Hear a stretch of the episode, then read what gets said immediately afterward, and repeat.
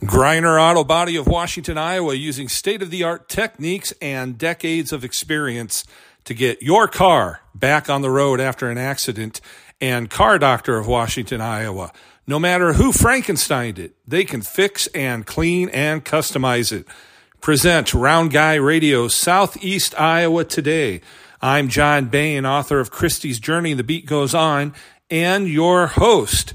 On today's episode, I'm visiting with Executive Director of Paws and More, Amber Talbot.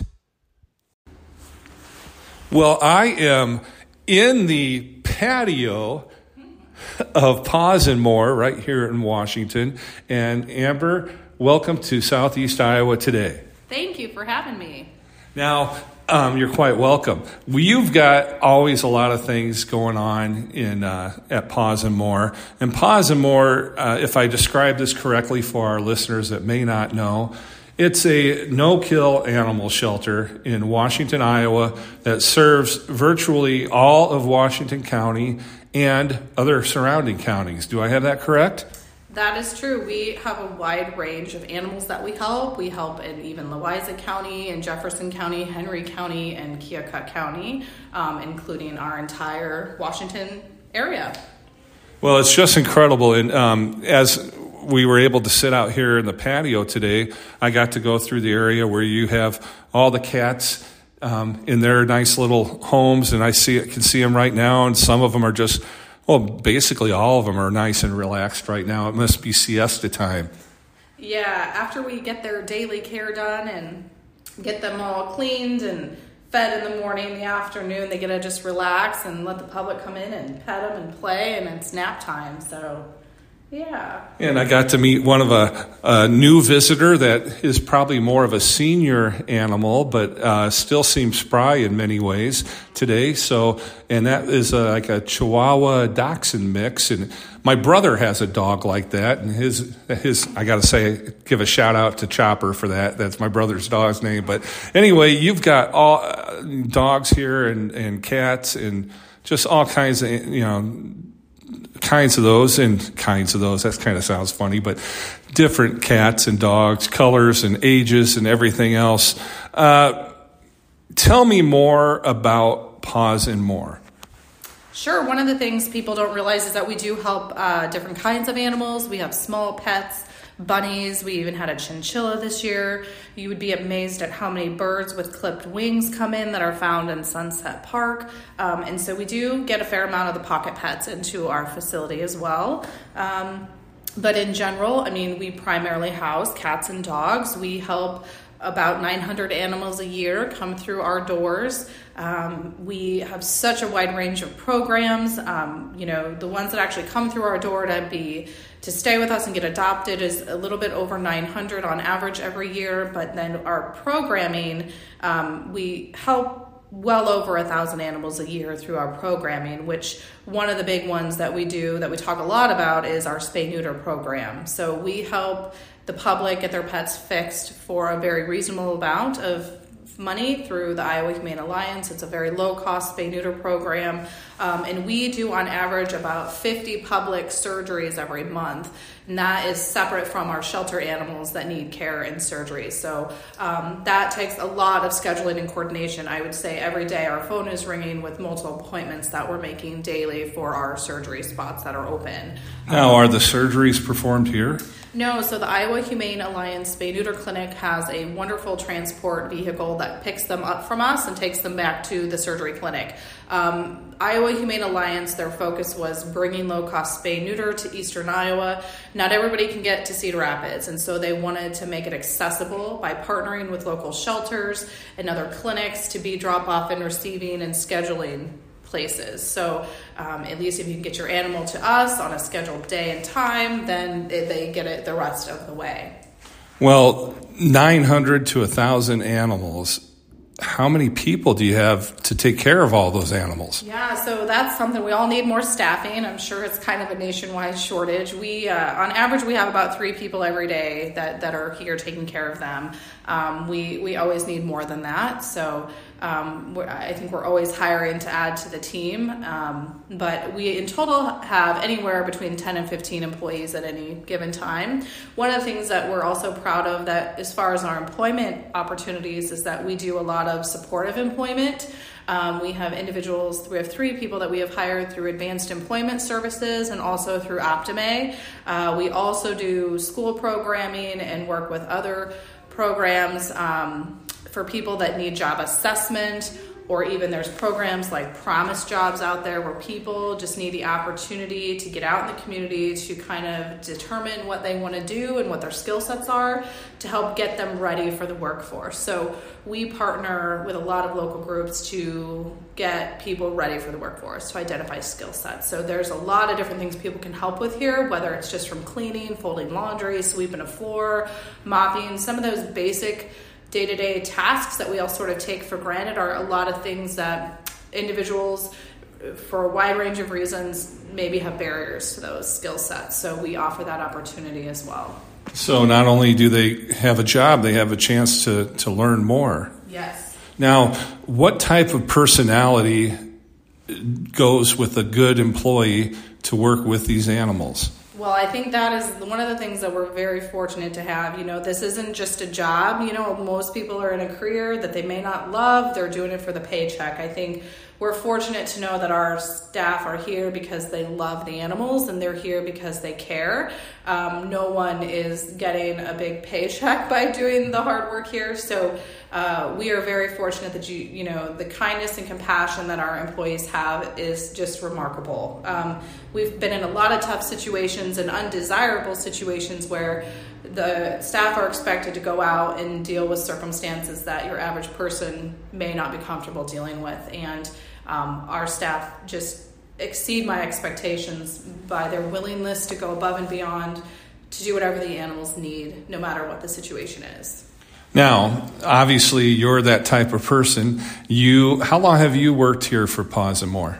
This will be my 19th year here at Paws and More. Wow, congratulations. You. Now, you weren't executive director the whole time, I'm guessing. No, I was here for a couple years, um, and then I left and worked at a different shelter for a couple years, and then I came back many, many years ago. so, yeah. Well, that's that's really something. What what do you find uh, keeps you coming back every day, year after year, to get you to 19 years? That you're like, I I gotta go there, or that's there's a reason I go to Paws and More every day. What what is that?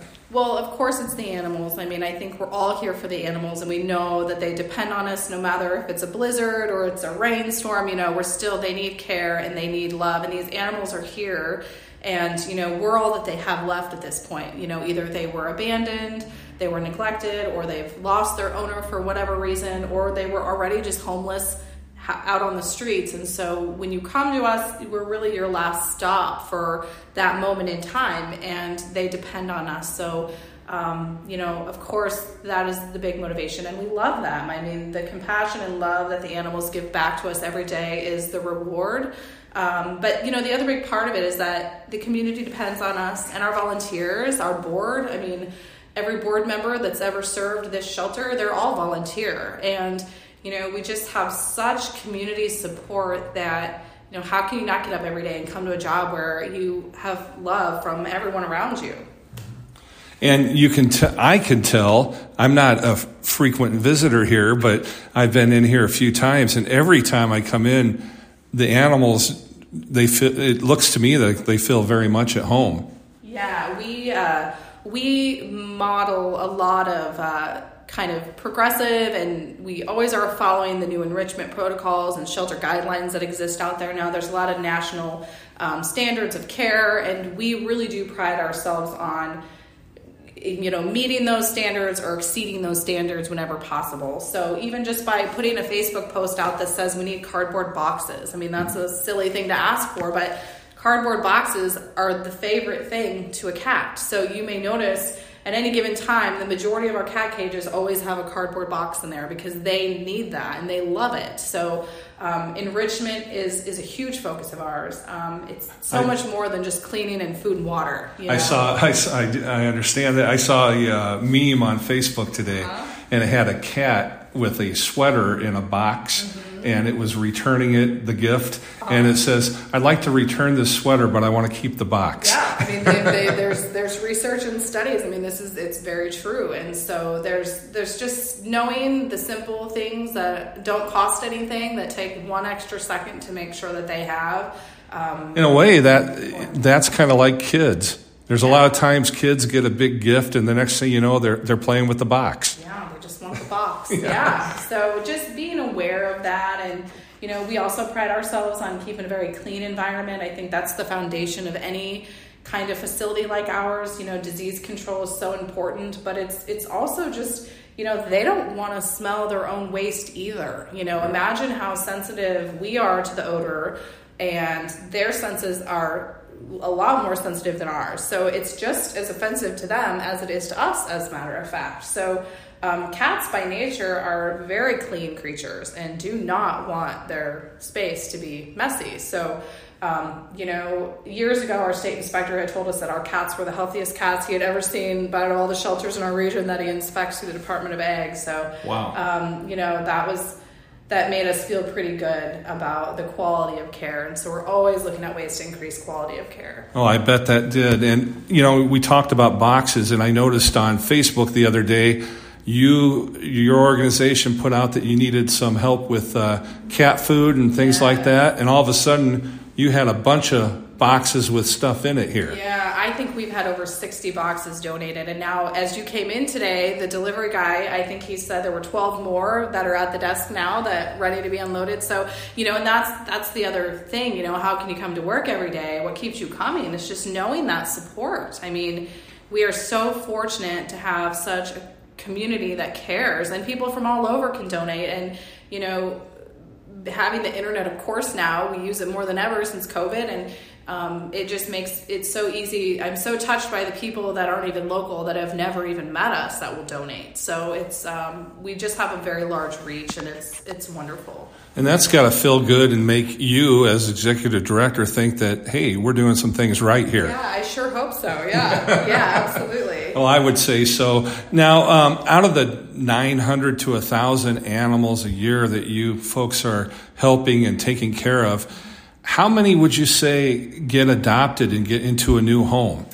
Oh my gosh, I would say almost all of them. I should know this. I've been working on our year-end numbers, but um, so you know, you mentioned earlier on, you know, that we're like a no-kill facility, and that's one of the it's one of the things that we work towards too with the community is not labeling shelters. I think you know, 30 years ago there was kind of these labels of kill, no kill, and low kill, and um, we don't want people to label shelters. What they need to be understanding is their shelters' policies and procedures and resources. So we absolutely do euthanize for behavior and health. I mean, if you are an unsafe dog that we do not have resources for that has bitten several people or we know you're going to attack and kill another dog or maybe you've already done that. You know, we also pride ourselves in making the most humane, responsible decisions that we possibly can.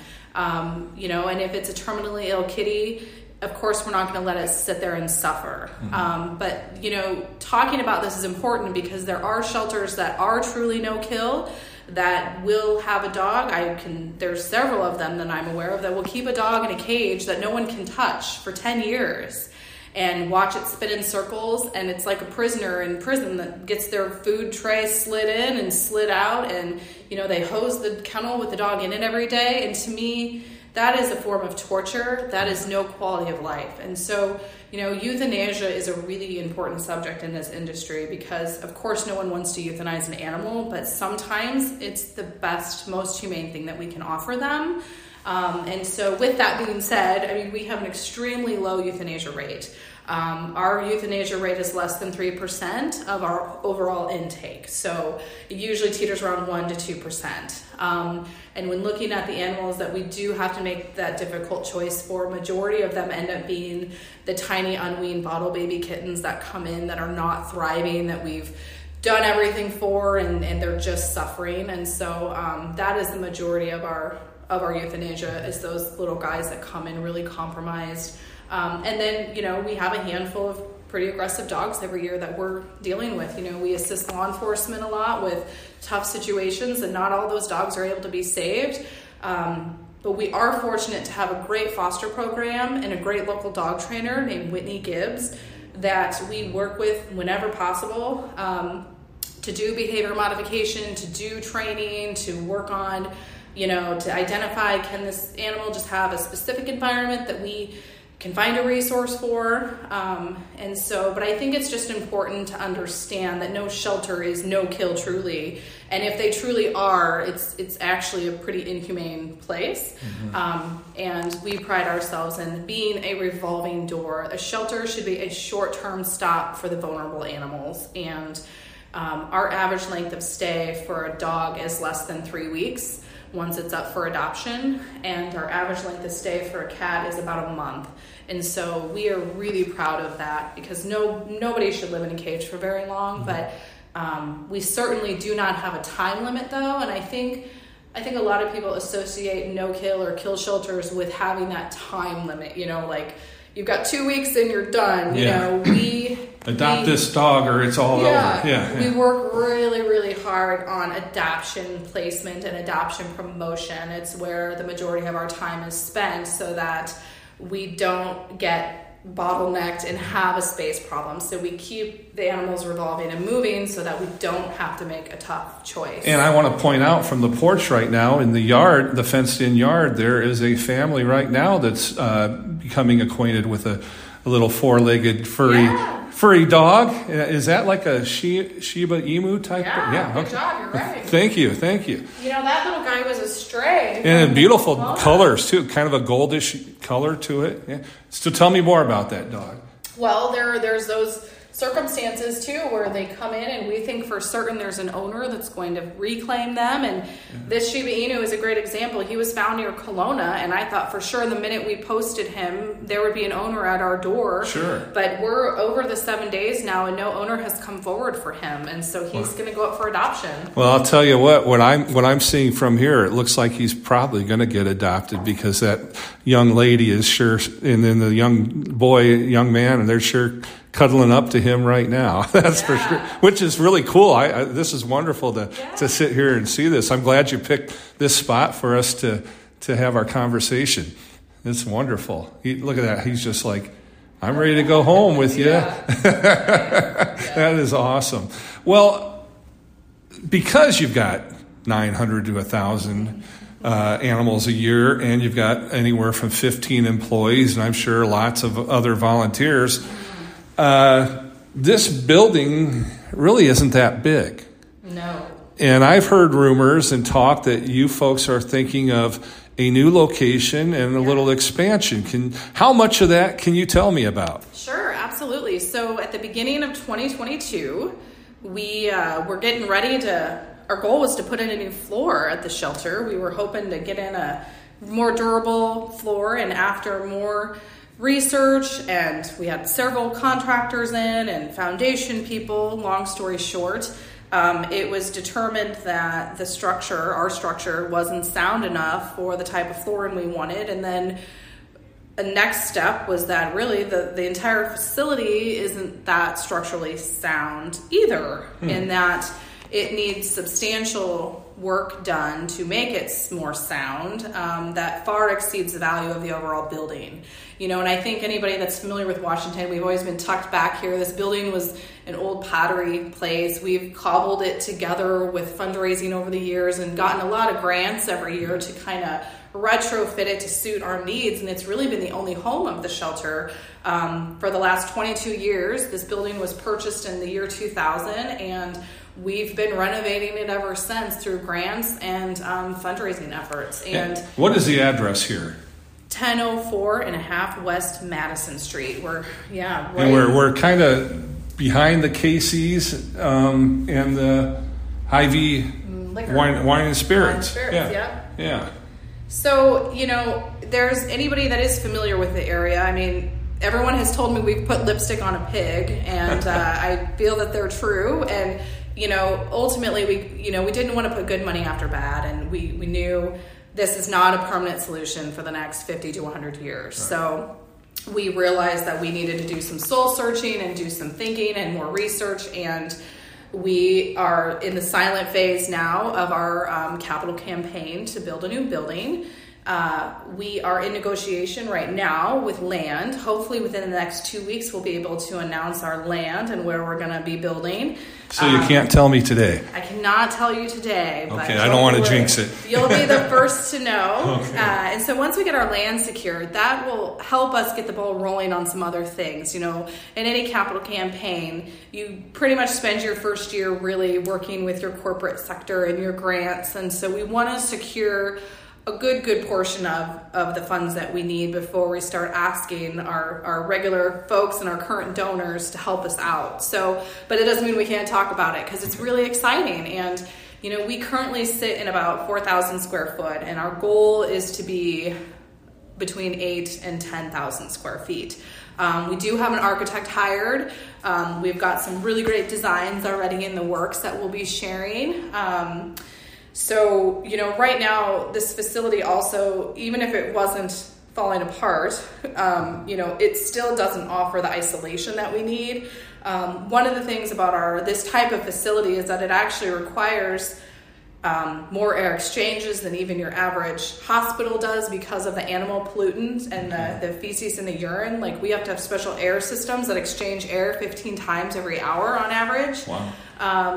So we obviously need really non-porous surfaces, lots of concrete, lots of drains everywhere. And so just the infrastructure alone that goes into it without making anything pretty or looking at cosmetic stuff, it's very expensive. Um, we are working, there's a couple shelters around us now. There's one in Cedar Rapids and one in Fort Madison that are building right now, and they're at $300 a square foot. Wow. So we're easily on a path to raise $3 million, and we're pretty sure it'll go above that. Um, so hopefully within two years um, is our plan that we'll have raised 3 million um, and be breaking ground at year three. That is amazing. If someone listening to this would like to contribute financially, what's the best way for them to do that? Well, they can they can stop in and hand us a check. They can um, mail, of course, snail mail, or we are we are on Venmo and PayPal through our website as well. And what is your website? Our website is pawsandmorewashington.org. And uh, if they wanted to label it Growth Fund, is what we're calling that currently. Okay, well, I hope all you folks with deep pockets that are listening right now remember Paws and More. Yeah, we need our angel donors. So. Right. Now, um, kind of switching gears a little bit, I think you've got come, something coming up this weekend that's kind of important. Yeah, so one of the things that, you know, we talked a little bit about, we focus so much on adoption. I mean, the goal is to get these animals out the door. And we know it's our job as a nonprofit to fundraise and raise money in other ways. So, one of the things that we do to reduce barriers to adoption is waiving adoption fees. Um, and so this weekend we are we are really full with kitties right now with the cold weather um, and the economy. We just kind of had a heavy influx of cats come in, and so we are a little crowded. And you know it's not healthy for them to be crowded, and so we want to get cats adopted with the new year. Now everybody's kind of the busyness of the holidays are over, so we hope everybody will come out and adopt a cat this weekend. So all adoption fees for cats are waived um, on Saturday and Sunday. The process is still the same. You still we still do what we call conversational adoption. We talk with you. We have you fill out the paperwork. We try to make the right match with you. We want to make sure we're putting the right animal in your environment and that we're meeting the needs of your expectations of the animal as well. Um, and so we still have a kind of a screening process, if you will, that we go through, but we try to make it, you know, again, not like this pass or fail judgment people feel like I'm not good enough to come adopt a cat, but we just want to make sure it's the right match for you. You know, some people fall in love with an animal that we're like, hold on a minute, that guy's like really frisky and I don't think he's actually what you want. Like, you know, maybe they want the lap cat and Kind of give them some help. Yeah. Find out what the right cat for them is. Yeah, so we're really excited, and usually when we do our fee waived events, it, it'll result in twenty to thirty adoptions. That's that- awesome. That's very impactful for these for these animals. And again, you know, our focus isn't so much on that adoption revenue. I mean, the goal is to get them into homes. You know, the longer they sit here in these cages, the less happier and healthier they are. So. All right. Well, that is awesome. And that is that the 7th and 8th of January? Yep, yep. So come Huh. this weekend. And you know what is the 8th of January as well? Mm-hmm. That was Elvis's birthday. oh, maybe we should do an Elvis theme that day. Yeah, maybe put a couple cats in Elvis jumpsuits. Little Elvis wig and a little little uh, balloon that says "Thank you, thank you very much for adopting me." We should. I should make a backdrop. There yes. you go. And something to think about. You know, I come up with some crazy ideas once in a while. Amber, I've really appreciated your time today. Is there anything that we should have touched on that we did not touch on? Well, I would just say that, you know, I think I think a lot of people this is one of the things I hear over and over again that people want to help but they just they, they don't feel like they can or if they stop out here it'll just be too sad for them. And it's been a barrier. It's like they want to do more. And and i would just say that our volunteer process is is very painless. It's a link that you can go to on our website and you fill out a survey and then our volunteer coordinator contacts you. And i just want to say that there are there are hundreds of ways to help the shelter without ever actually having to come to the shelter or see the animals or feel sad. And I understand that it, it can feel overwhelming to see the animals in the cages, and, and we totally respect that. But I just want everyone to know that there are so many ways that you can help. We do a lot of events that are off site um, that we need help with, even just bussing tables at Pizza Ranch. You know, we do the various restaurant tip nights. Um, that that's a real easy way. We need people to come help bus tables for two hours at a, at a restaurant, you know. And so um, there's a lot of remote work that can be done as well, like through our volunteering or data management or just helping with um, animal pictures and getting things sent to where they need to be sent. So uh, I guess just don't be afraid. You know, as we start this new year, everybody's New Year's resolutions. But if you're thinking about helping, you know, try to try to still just connect with us because I'm sure that there is so much people can do that they don't realize that you know they don't actually have to step in the door if that makes them too sad.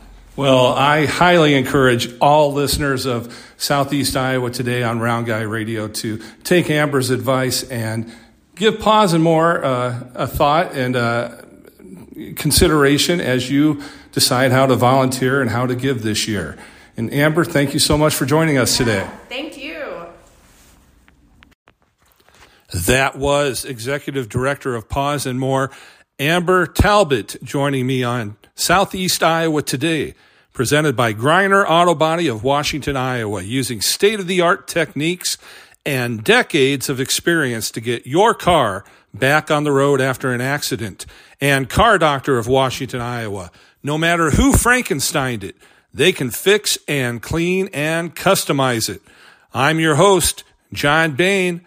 On behalf of Round Guy Radio, stay friendly, Southeast Iowa.